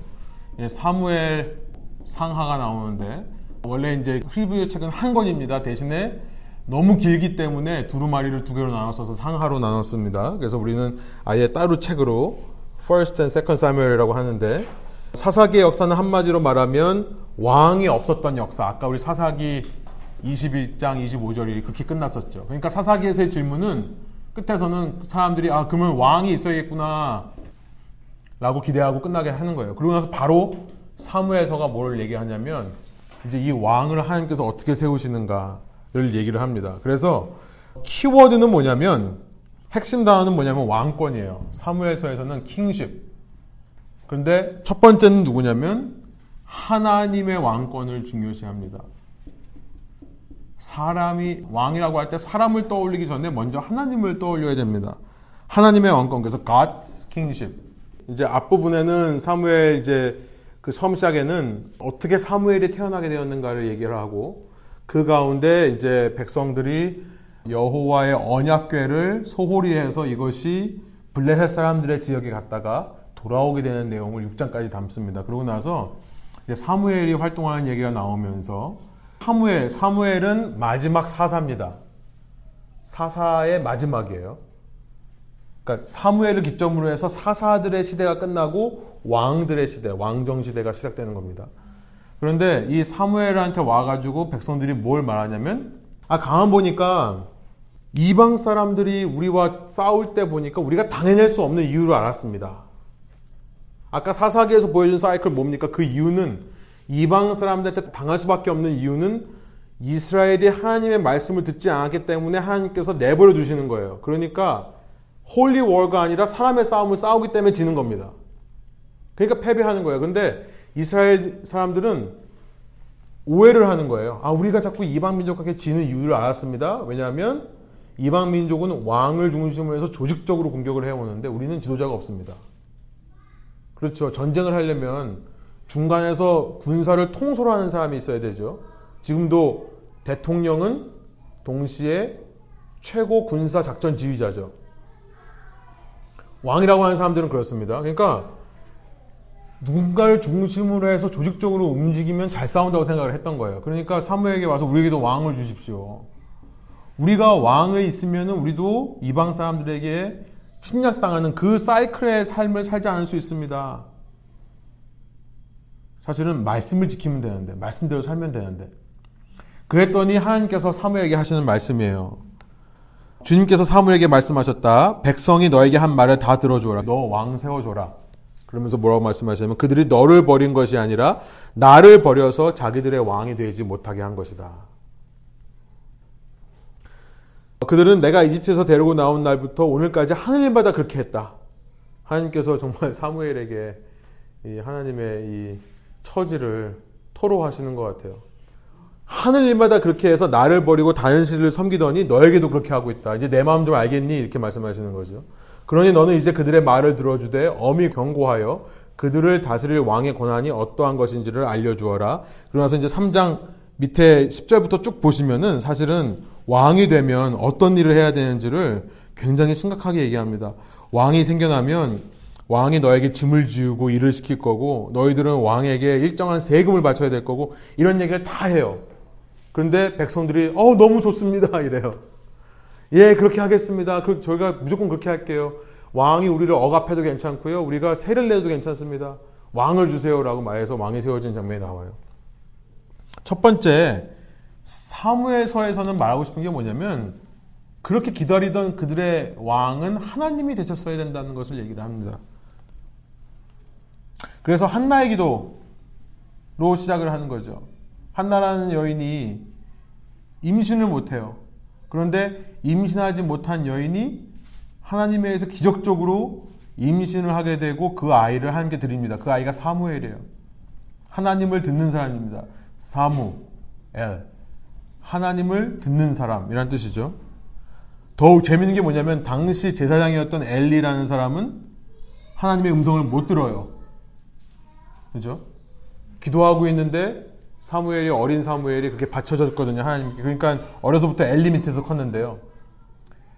어, 그 당시에는 하나님의 말씀이 흔치 않아서 사람들이 깨달음이 없었다라는 말로 시작합니다.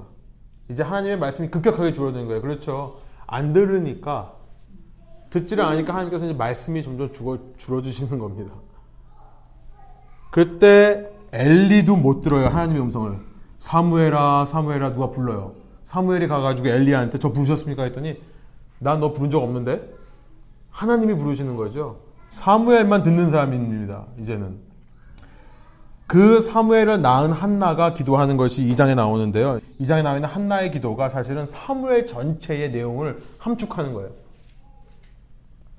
이 한나의 기도가 너무나 좋습니다. 그래서 여러분이 성경을 읽으실 때 한번 한나의 기도를 주의 깊게 보시면 되겠습니다. 좋을 것 같아요. 2장 1절부터 10절이 한나의 기도인데요. 10절이 마지막인데 한나의 기도에 왕이라고 하는 단어가 처음 등장하는 거죠. 여기에. 하나님께서 왕이시지만 하나님께서 당신의 왕을 세우실 거다라는 노래를 하는 겁니다. 하나님이 왕이시지만 하나님께서 왕을 세우실 것이다. 메시아를 얘기하는 거죠. 그러니까 사무에서는요, 사실 이 하나님께서 세우시는 메시아에 대해서 얘기를 하는 겁니다. 그래서 두 번째는 뭐냐면 메시아예요. 다윗의 왕권입니다. 데이빗 킹십. 이 다윗의 왕권이라는 것은 메시아를 나중에 얘기하는데요. 그 메시아에 대한 얘기가 이미 한나의 기도에 나와요. 하나님께서 기름 부어 세우신 왕에게 승리를 안겨주실 것입니다. 기름 부어 세우신 왕, 메시아라는 뜻입니다. 이게 메시아예요. 히브리 말로. 기름 부어 세우신 왕, 메시아입니다. 그러니까 이스라엘 백성에게 메시아라고 하는 이 개념이 어디서부터 나온 겁니까? 한 여인의 기도로부터 나온 겁니다. 한나라고 하는 여인. 당시 유대인들은 여자를 무시했거든요. 이게 얼마나 하나님의 말씀을 무시하는 건지는 모르죠. 지금 어, 가는 곳곳마다 성경은 여인들의 활약에 대해서 얘기를 하는 겁니다. 그죠? 어, 라합이라고 하는 여인, 루시라고 하는 여인, 한나라고 하는 여인. 여러분 집에서 애 낳고 애 보고 애 키우는 일이 절대 열등한 직업이라고 착각하지 마시기 바랍니다. 한 생명을 한 생명을 주님께 바치잖아요. 그러면 그로부터 메시아라고 하는 유대인 전체에 아주 너무나 중요한 이 일이 나오는 겁니다. 한나의 기도에서 처음 등장해요. 저는 이 성경이 이 여인들을 얼마나 높이 평가하는지 모르겠어요. 우리 정말 믿는 사람들은요, 뭐 여자가 뭘 안다고 그래, 여자 뭐 이게 무시하고 그러면 절대 안 됩니다. 예. 어, 이 한나의 기도의 핵심이 뭡니까? 한나의 기도를 읽어보시면 너무나 명백한 것은 뭐냐면 교만. 하나님께서는 교만한 자들을 낮추신다. 하나님께서는 겸손한 사람을 쓰신다. 그래서 이 겸손한 사람을 들어서 인류의 악의 문제를 해결하시고 이 겸손한 사람을 악을 이기는 왕으로 세우신다. 이 얘기가 들어 이게 핵심입니다. 교만, 겸손, 악, 왕. 그런데요, 놀랍게 요 이야기가 그대로 사무에서 전체에 퍼져 있어요. 이제 왕을 세우는데 사울이라고 하는 왕을 세웁니다. 교만한 사람이에요. 악을 행하는 사람이에요. 이 사람은 왕이 되지를 못해요. 그러나 겸손한 자. 사울은 끝까지 자기의 잘못을 인정하는 사람이 아닙니다. 어떤 사람이 교만하고 어떤 사람이 겸손한 왕인가 지적했을 때 자기의 잘못을 수용하는 사람이 겸손한 사람이에요. 사울은요, 끝까지 자기 자신의 잘못을 인정하지 않아요. 어떻게든지 변명합니다. 그런데 다윗은 나단이라는 사람이 이제 사무엘서에서 보겠지만 나단이라는 사람이 와가지고 당신이 그 사람이다. 집에 양이 그렇게 많은데도 양 하나밖에 없는 그 양 주인을 양을 뺏어 와가지고 즐거워하는 당신이 바로 그다라고 했을 때 바로 회개하는 사람이죠. 똑같이 악입니다만 하나님께서 이 사람을 들어 쓰시더라. 다윗이 한나의 기도에서 나오는 거고요. 밑에 보시면 다윗 왕권 King's David이라고 두 번째 써놨죠. 이 다윗이라고 하는 사람이 결국은 룻과 한나의 교체점이다. 그러니까 룻기에서 하나님께서 어떻게 인간의 생각과 달리 하나님의 왕을 세우시는가를 룻기를 통해 보여주는데요. 그것이 한나의 기도를 통해서 이게 다윗이라는 사람으로 교차하게 되는 거죠. 어, 밑에 보시면 이제 중요한 것은 그래서 다윗 언약이라고 하는 것이 사무엘서의 굉장히 중요한 부분을 차지하고 있어요.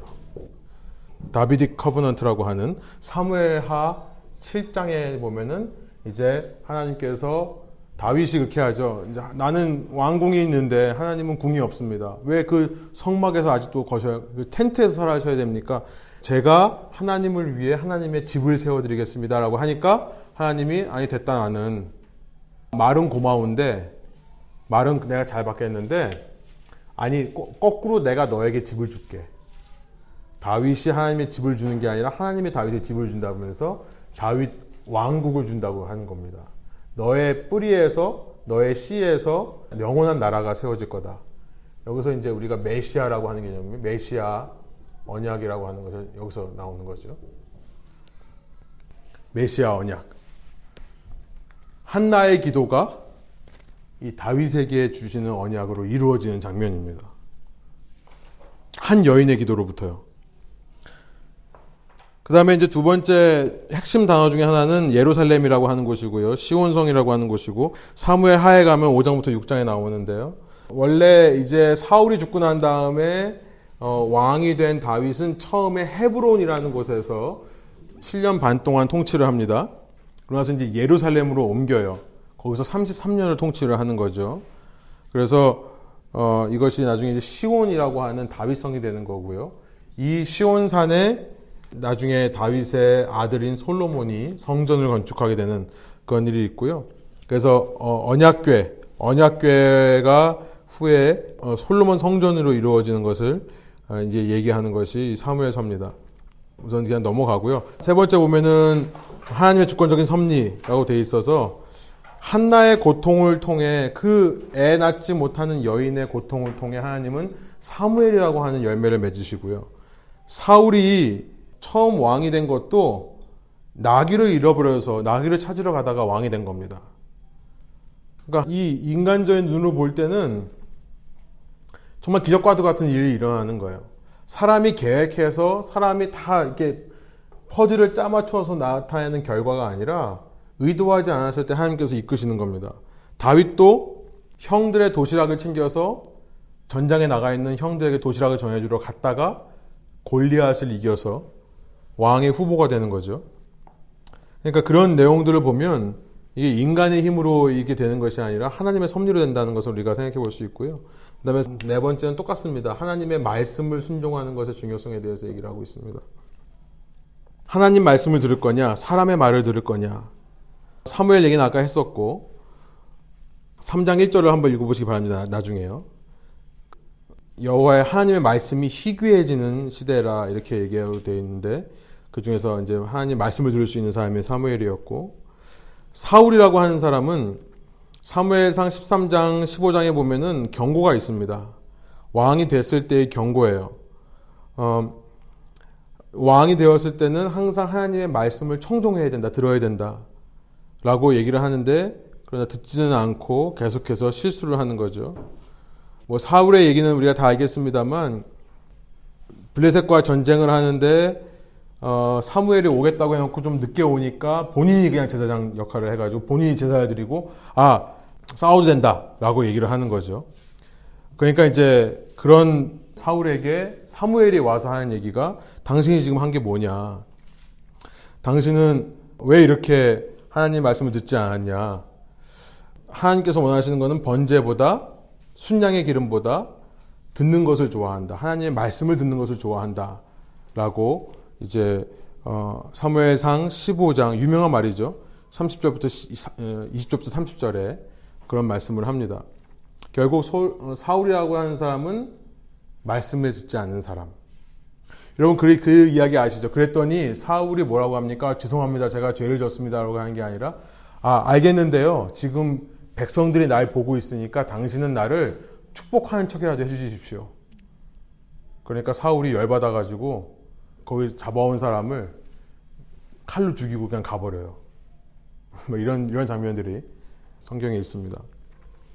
그러니까 사람의 시선, 하나님께서 나를 어떻게 보시는가 보다 사람이 어떻게 나를 보는가를 더 챙겼던 사람이 사울이라는 거죠.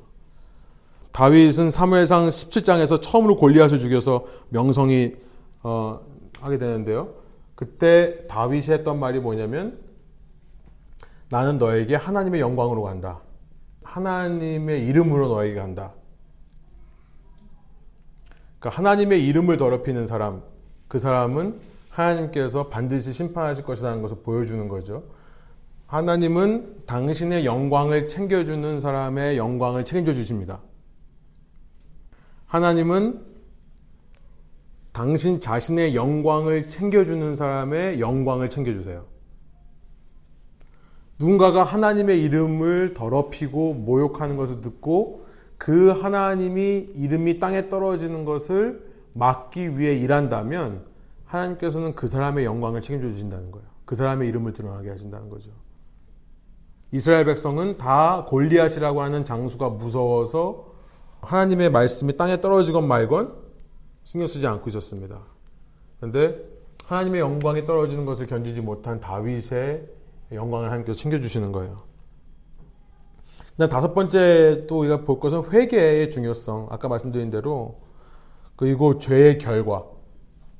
말씀드린 대로 다윗은 나단이라는 선지자가 바세바를 그렇게 강제로 아내로 취하고 바세바의 남편인 우리아라는 사람을 죽인 이 일을 고발하자 바로 회개합니다. 회개의 중요성. 회개하는 사람이 겸손한 사람이다. 근데 그렇다 하더라도 죄의 결과는 남습니다. 그걸 보여주는 거죠. 그러니까 죄를 회개하면 죄는 사라지지만 그 죄의 결과는 남아있다.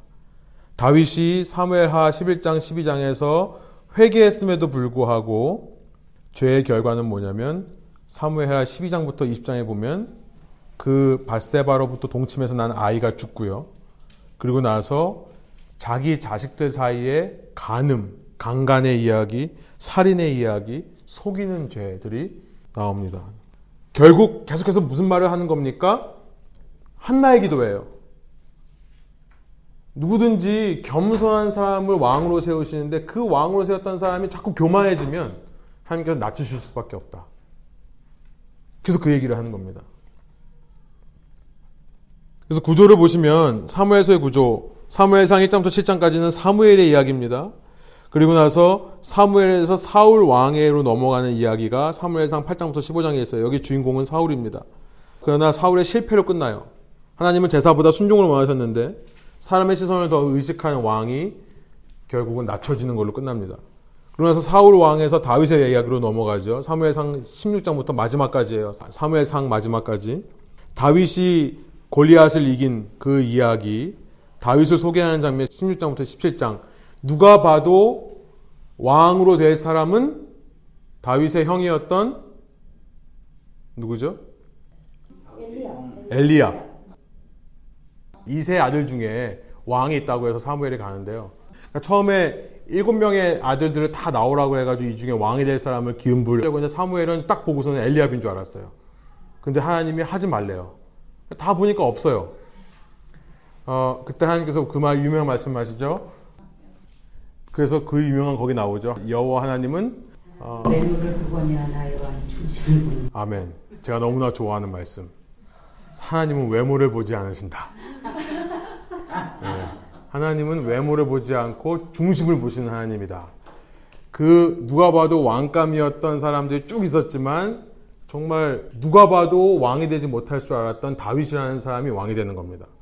하나님은 중심을 보시기 때문에 그런 이야기가 계속 이제 반복이 되는 거예요. 다 한나의 기도예요. 어, 이 한나의 기도와 룻의 이 계보가 만나는 점이 다윗이라고 하는 것이 바로 그 얘기입니다. 사울 왕 이제 다윗으로 넘어가는 이야기, 다윗이 소개를 하고 그러나 그렇게 뜨자마자 사울이 죽인 사람은 천천이면 천명 때면 다윗이 죽인 사람은 만만이라는 얘기를 듣고 사울이 분노를 하죠. 질투를 합니다. 그래서 자기 사위가 된 다윗을 죽이려고 그래요. 그래서 계속해서 다윗의 유랑 생활이 21장에서부터 30장에 나와 있고요. 사울을 피해 도망가는 겁니다. 그런데도 그 가운데서 다윗은 끝까지 겸손을 유지합니다. 하나님께서 기름 부어 세우신 왕을 절대 내 손으로 죽이지 않겠다. 죽일 수 있는 기회가 몇 번 있음에도 불구하고 왜 꼭 그렇게 동굴로 사울은 오는지 그죠? 그죠? 동굴에서 응가하려고 왔다가 응가하는 뒤에서 옷자락만 살짝 베어가지고 내가 당신을 죽일 수 있었는데 죽이지 않았습니다. 이런 말을 한다든지 하여튼 이런 일이 있었습니다. 다윗은 아무 잘못 없이 방황하는데도 그것을 컴플레인하거나 블레임하지 않았어요. 하나님을 원망하지 않았어요. 그리고 하나님께서 세우신 사람을 자기의 적임에도 불구하고 자기 손으로 죽이지 않았습니다. 그러니까 사사기의 모습과 너무나 다른 거죠. 사람의 싸움을 싸운 게 아니라 이 사람은 끝까지 참고 기다리면서 하나님께서 역사하시도록 한 겁니다. 결국 사울과 요나단의 죽음으로 31장이 끝나요. 그러고 나서 사무엘 하는 이제 다윗 왕의 이야기인데요. 유다의 왕으로 되었다가 헤브론에서 7년 반 동안 있다가 그다음에 이제 5장서부터는 통일 왕국 예루살렘으로 옮겨서 통일 왕국의 왕이 되는 장면. 그러나 사무엘하 11장에서 우리는 다윗의 죄를 발견하게 되죠. 바세바라고 하는 어느 날 왕궁에서 옥상에서 누군가가 목욕을 하고 있는 장면을 보고 그 여인과 함께 동침하고 알고 보니까 우리아라고 하는 이 사람이 이방인입니다. 이방인이에요. 우리아라고 하는 사람과 결혼한 여인이에요. 웃기죠? 우리아라고 하는 장수에게 권유를 합니다. 자기가 충동적으로 간음죄를 해놓고서는 야 너 가서 휴가 줄 테니까는 아내랑 같이 좀 시간 보내다 와라. 그죠? 바세바의 임신을 속이려고. 그랬더니 이 이방인 장수는요 또 너무나 충성스러워요. 어떻게 전쟁 중인데 내가 아내를 가까이 할 수 있겠습니까? 잠자리를 같이 안 해요. 그러니까 어쩔 수 없이 자기 그 장수를 시켜가지고 우리아를 죽이라고 하죠. 전쟁이 한참 강할 때 다 진격했다가 우리아만 두고 다 후퇴해라. 그래서 혼자 남아서 죽습니다. 이 11장에 그런 아주 어, 죄악을 저지르죠. 그 결과가 이제 어떻게 일합니까? 그 결과 하나님께서 나단 선지자를 통해서 말하는 거죠. 너가 이렇게 성적으로 간음죄뿐만 아니라 살인죄를 저질렀으니까 너희 집에 성적인 죄, 칼로 죽이는 죄가 계속해서 있을 것이다. 너희 집안에. 어떻게 이어집니까? 자기 아들, 예, 압살롬이 암론이라고 하는 첫째를 죽이죠. 장자를 죽이죠. 압살롬이라는 사람이. 그러니까 예, 압살롬과 다말은 엄마와 같아요. 배 같은 형제입니다. 근데 암론이라는 사람이 다말이라고 하는 여인을 강제로 똑같이 다윗처럼 다윗이 바세바 했던 것처럼 아들이 그대로 보고 배우는 거죠. 자기가 좋아하는 여인이라고 해서 강제로 잠자리를 한 다음에 더 문제가 뭐냐면 잠자리를 했으면 그럼 결혼하면 돼요. 둘이. 근데 잠자리를 같이 하고 나서는 완전 180도 딴 사람이 돼가지고 꼴도 보기 싫어하는 거예요, 이 여인을. 참, 남자들이요. 여인들을 정복 대상으로 생각해가지고 정복하고 나면은 완전 바람둥이, 못된 인간이죠. 그랬더니 이제 이 사람이 죽여버리는 거예요. 그리고 도망갑니다. 도망간 다음에 문제는 뭐였냐면 이런 일을 벌였는데도 아버지 다윗은 아무 말도 안 해요. 그거에 대해서. 그러니까 이제 아버지에 대한 앙심을 품고 쿠데타를 계획해가지고 쿠데타를 일으킵니다. 쿠데타를 일으켜서 다윗이 도망을 나와요. 아까 사무엘 상에서 다윗이 사울을 피해 도망했는데요. 두 번째 도망을 한 겁니다. 나이 60이 넘어가지고. 인생 거의 다 말기에 가가지고 또다시 방황을 하는 거예요. 아들 때문에 이제는. 전에는 잘못한 거 없이 방황했다면 이제는 자기 잘못 때문에 자기가 죄를 받는 겁니다. 그 방황의 이야기가 사무엘 하에 후반부에 나와 있어요. 그러고 나서 이제 21장부터 24장까지는 이 다윗 왕에 대한 통치에 대한 평가를 하고 마무리를 하는데요. 하나님께서 어떤 사람을 통해서 왕을 허락하시고 하나님이 세우시는 왕은 어떤 사람인가를 보여주는 책이 사무엘이라고 이해할 수 있습니다. 시간이 없지만 저희가 11개 상까지 좀 끝나기를 원해요. 빨리 좀 나가겠습니다, 여기는. 그리고 나서 이제 11개 상에 이어지는데 그 다윗 이후에 어, 일들이 일어나죠. 그래서 어, 우선은 열왕기 상은 1장부터 11장까지 그 포커스가 예루살렘입니다. 이제 예루살렘이라고 하는 시온산, 시온성, 다윗이 세운 시온성에 실제로 성전이 세워지는 장면. 1장부터 11장까지 그 아들인 솔로몬이 왜냐하면 다윗은 너무나 많은 피를 흘렸기 때문에 하나님께서 너는 내 집을 세우기엔 적당하지가 않다. 너의 아들로 세워라. 그래서 솔로몬이 왕궁을 세우는 걸로 시작을 해서요. 다윗은 죽고요. 그 다음에 열왕기하 18장서부터 25장까지 이게 열왕기서인데요. 열왕기하 끝에 가면 또 다시 배경이 어딥니까? 제루살렘이에요. 근데 이때는 성전을 세우는 건축했다면 이때는 성전이 파괴되는 거죠. 열왕기서가 우리에게 질문하는 겁니다. 어쩌다 이런 일이 생겼는가? 성전 건축으로 시작해서 어떻게 그 다윗 왕이라고 하는 사람을 통해서 하나님께서 이 땅에 왕권을 허락해 주셨는데 그게 어떻게 이렇게 비참한 결론을 받게 되었는가를 얘기를 해주는 거죠. 그래서 그것이 이제 우상숭배와 대표성의 원리인데요. 이건 좀 더 이따가 말씀하기로 하고 우선 구조부터 보시면은 구조. 솔로몬의 통치가 이렇게 나와 있습니다. 1장부터 11장까지. 조금 정정해야 될 것은 뭐냐면 처음에 솔로몬의 시작은 좋아요. 그러니까 1장부터 2장에 보면 왕이 오르고 다윗이 조언하죠. 다윗이 조언하는 말이 모세가 했던 말, 여호수아가 했던 말, 사무엘이 했던 말과 똑같습니다. 너가 하나님의 말씀을 잘 지켜서 그대로 행하면 복을 받고 그러지 않으면 저주를 받는다. 신명기적 역사가 아니에요. 똑같은 말을 남겨 죽습니다. 그런데 솔로몬은 그거에 자극받아가지고 지혜를 구해요. 3장, 4장입니다. 좋은 시작이에요. 그러나 성전과 왕궁을 건설하는데 5장부터 8장입니다. 성전 건축과 왕궁은. 그런데 성전은 7년 동안 짓는데 자기 성전을 몇 년 동안 짓냐면 13년 동안 지어요. 거의 두 배 가까운 시간과 노력, 두 배가 훨씬 넘는 규모로 하나님의 성전보다 자기 성을 더 크게 짓습니다. 그래서 이런 솔로몬의 업적은 여기서 끝나버리고 8장은 끝나버리고 9장서부터 11장은 솔로몬의 타락에 대해서 얘기를 하는 거예요. 9장에 보면 자기 성전을 짓고 나서 자기 성전을 사람들이 20년 동안 헌신을 했거든요. 그런데 또 다른 건축 사역을 위해서 이제 강제 노동, 강제 노역을 시키기 시작한 장면이 나옵니다. 나라가 커지고 규모가 커지니까요. 어쩔 수가 없는 것 같아요. 인간 왕은요. 그 다음에 10장에 가면 은금이 너무나 많아요. 은금을 너무 많이 쌓아놓습니다. 그리고 이제 국력을 키우기 위해서 병거들, 탱크들, 기병, 이런 것들을 이집트로부터 수입해 옵니다. 그리고 11장에 들어가면 이 9장이고 11장이고 10장이고 11장에 가면 후궁, 후궁이 1000명. 그러니까 하루에 한 명씩 만나도 한 바퀴 돌려면 3년 이게 지금 뭐 하는 네. 그런데 이런 모습들이 다 어디서 나오는 거냐면 신명기 17장에 나오는 거죠. 신명기 17장에 보면 이렇게 말씀을 했습니다. 세 번역에 17장 14절부터 20절 주 당신들의 하나님이 주시는 그 땅에 들어가서 그 땅을 차지하고 살 때 주위의 다른 모든 민족같이 당신들도 왕을 세우고 싶다는 생각이 들거든. 이미 신명기에서 이 말씀을 하신 거예요. 당신들은 반드시 하나님의 택하신 사람을 세워야 되고 같은 민족이어야 되고 외국 사람을 세우면 안 된다고 해놓고 16절에 이런 말이에요. 왕이라고 해도 군말을 많이 가지려고 해서는 안 되며 군말을 많이 얻으려고 그 백성을 이집트로 보내서도 안 됩니다.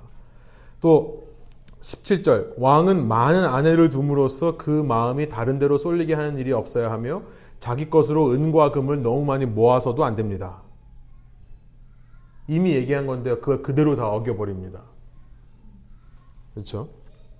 그러니까 열왕기 상 11장에서 솔로몬이 죽고 난 다음에 내가 너까지는 봐줘. 왜냐면 너 아버지 때문에, 너 다윗 때문에 내가 너, 너를 심판하지는 않고 대신 네가 죽으면 내가 이제 이 나라를 둘로 가르겠다. 하나님께서 말씀하신 다음에 열왕기 상 12장서부터 열왕기 하 10장까지 17장인데 정확히 말하면 10장으로 되어 있네요. 왕국 분열의 역사가 이어집니다. 쭉 이제 그 나라가 분열되는 장면이 나오고요. 이 솔로몬의 아들이 르호보암이에요. 르호보암이라는 사람이 어리석게도 나이가 많은 지략가들, 참모들은 당신이 아버지처럼 하면 안 됩니다. 아버지는 끝에 가서 강제 노역해가지고 사람들이 지금 힘들어 합니다. 세금도 많이 얻었습니다. 그러니까 은금이 많아진 거죠. 그러니까 당신은 그렇게 하지 말고 이제 좀 일을 노역을 시키지 말고 세금을 좀 많이 걷지 마십시오. 그런데 르호보암 세대의 젊은 참모들은 아니다. 너의 아버지가 새끼 손가락이었다면 너는 엄지가 되어야 된다. 너는 더 많이 걷고 더 많이 부려야 된다. 그래서 르호보암이 더 사람들을 일을 시키고 더 돈을 걷습니다. 텍스를 더 내게 해요. 세금을. 그러니까 성전을 건축할 때 20년 동안 성전 건축했거든요. 생각해 보세요. 20살이었던 사람이 나가서 일하고 돌아오니까 40살이에요. 이렇게 오랜 기간 동안에 건축을 할 때 여로보암이라고 하는 사람이 아주 인품이 좋기로 소문이 났던 사람이에요. 이 공사를 담당했던 공사 지휘관인데요. 이 사람을 사람들이 많이 좋아했습니다. 그러니까 이 사람을 중심으로 해가지고 르호보암, 솔로몬, 다윗은 유다 지파입니다. 여로보암이 에브라임이죠. 에브라임 지파를 중심으로 해가지고 나머지 열 지파가 반발을 하고 여로보암을 왕으로 세워버립니다. 그래서 이제부터 왕국이 분열이 돼요. 가나안 땅에 북쪽의 북이스라엘 밑에 남유다 갈라집니다. 그래서 뒤에 페이지 보시면 25페이지서부터 보시면 칼라로 된 게 있어요. 표가. 그걸 이제 쭉 보시면 돼요. 제가 다 정리를 한 겁니다. 그래서 여러분들이 보시기에 편하라고 이렇게 칼라로 했고요. 그 초록색은 선한 왕이에요. 다음 페이지 27페이지 넘어가 보시면 그 밑에 표시가 있어요. 초록색으로 된 것은 선한 왕이고 옐로우로 된 거는 그나마 좀 선하지는 않았지만 괜찮은 왕이에요. 그래서 이제 빨간 점선으로 되어 있는 것은 왕이 계보가 혈통이 끊기는 장면입니다. 그러니까 다시 25페이지로 와 보시면 이제 남유다가 오른쪽에 있고 북이스라엘이 왼쪽에 있죠 표에 그 여로보암과 르호보암을 시작해서 쭉 왕들의 이름이 나오면서 한눈으로 보시기에요. 이 여로보암 밑에는 벌써 몇 번씩이나 혈통이 끊깁니다. 쿠데타가 일어나요. 장수들이 왕을 죽이고 이런 일이 벌어지는데 유다에서는 그런 일이 벌어지지 않습니다. 근데 왜 그러냐면 그나마 네 명의 선한 초록색 왕이 거기 있기 때문에 그래요. 그래서 이제 대표성의 원리라는 것을 좀 설명드릴 수 있을 것 같아요. 열왕기서를 통해서 하나님께서 무슨 말씀을 하는 거냐면 이렇게 성전 건축으로 영광스러운 걸로 시작해서 이스라엘 백성은 이걸로 끝나버리는데 그 이유가 뭐였냐면 백성의 우상숭배 때문에 그렇다. 그런데 하나님께서는 이 백성의 우상숭배를 해결할 수 있는 사람으로 사무엘서에서 봤던 그 왕을 세우는 겁니다. 그러니까 사무엘서가 어떻게 하다가 왜 왕을 세우게 되었는가를 설명하는 거라면 이제 그 왕을 중심으로 해서 백성들이 어떻게 우상 숭배에 빠지지 않을 수 있는가를 가르치는 것이 열왕기서예요. 하나님께서는 당신이 왕이 되고 싶었는데도 불구하고 인간의 왕을 허락하셨습니다. 그 이유는 뭐냐면 왕이 대표가 되는 거죠. representative가 되는 겁니다. 그래서 우상 숭배에 빠지지 않는 길은 온 백성의 한 명이라도 우상을 안 섬기는 게 아니라 이 온 백성의 대표인 왕이 첫 번째 첫 번째 이것만 점검하면 됩니다. 하나님 한 분만 생겼는가? 두 번째 백성들에게 우상을 없애라고 말했는가? 그 다음에 세 번째, 아브라함 언약, 언약을 지키려고 노력했는가? 이런 세 가지 기준만 보는 겁니다. 왕에게 있어서. 본인 스스로가 한 분 하나님만을 섬기고 백성들에게 한마디만 하면 돼요. 너의 집에 있는 우상 다 갖다 버려라. 저거 헐어버려라. 그 다음에 스스로 그 언약을 지키려고 노력을 했다면 하나님의 말씀이죠. 말씀을 청종하는 거죠. 하려고 했다면 왕이 그렇게 하면 온 백성이 다 하나님을 섬겨준 것으로 하나님께서 봐주시는 거죠. 그런데 열왕기상 12장부터 열왕기 17장까지 쭉 왕들이 일어나는데 보니까 유다 지파에서만 단 4명의 왕이 하나님 보시기에 정직히 행했더라. 이겁니다. 하나님 한 분만을 하나님으로 섬기고 백성의 우상 버리라고 그러고 언약을 말씀을 청종했던 왕이 4명밖에 없어요. 그나마 좀 더 너그럽게 해서 그나마 괜찮은 왕으로 한다면 8명입니다.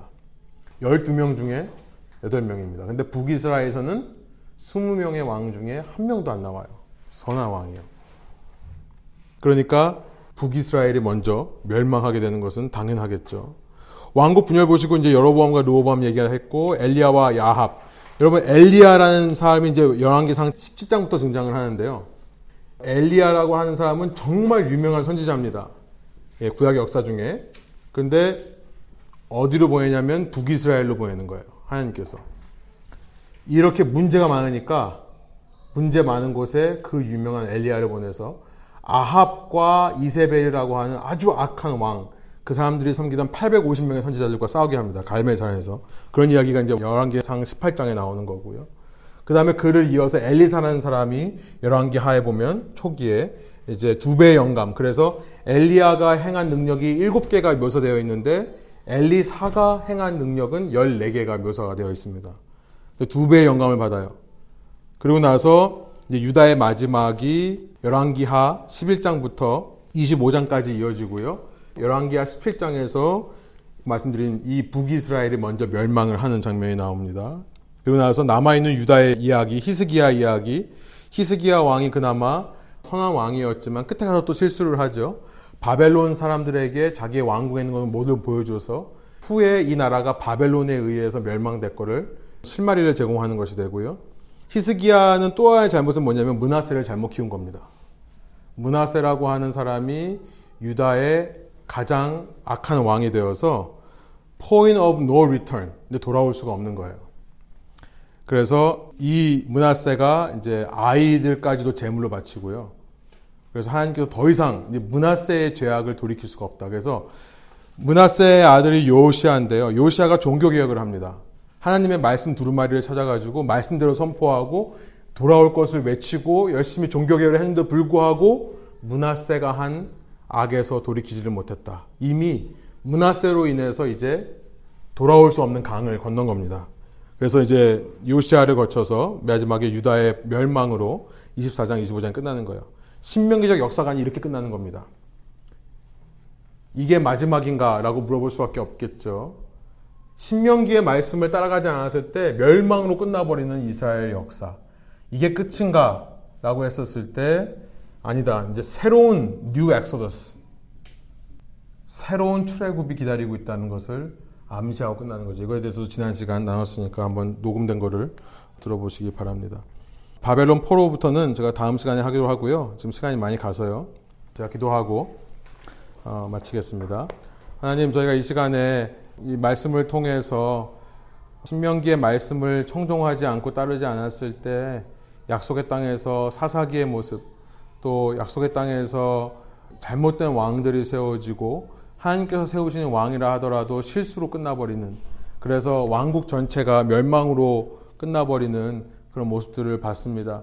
그만큼 전선지서의 이야기가 하나님의 말씀을 늘 묵상하고 듣고 하나님의 말씀에 순종하며 살아라고 하는 메시지를 주시는 건데 지금 저희가 이 땅을 살아가면서 동일한 어리석음을 반복하지 않도록 살기를 원합니다. 하나님 저희가 우리 육신의 정욕, 육체의 쾌락들을 따라가는 것이 아니라 늘 하나님의 말씀에 귀를 기울이고 하나님 말씀대로 살아갈 수 있는 저희 될수 있도록 인도하여 주십시오. 그럴 때에 우리 저 주님께서 세우시는 어, 이 땅에서의 왕국 또 주님께서 이끌어 가시는 하나님의 왕국의 기쁨을 저희가 누리며 그 안에서 구원받아가는 사람들로 살아갈 수 있도록 인도하여 주십시오. 감사드리며 예수 그리스도의 이름으로 기도합니다. 아멘.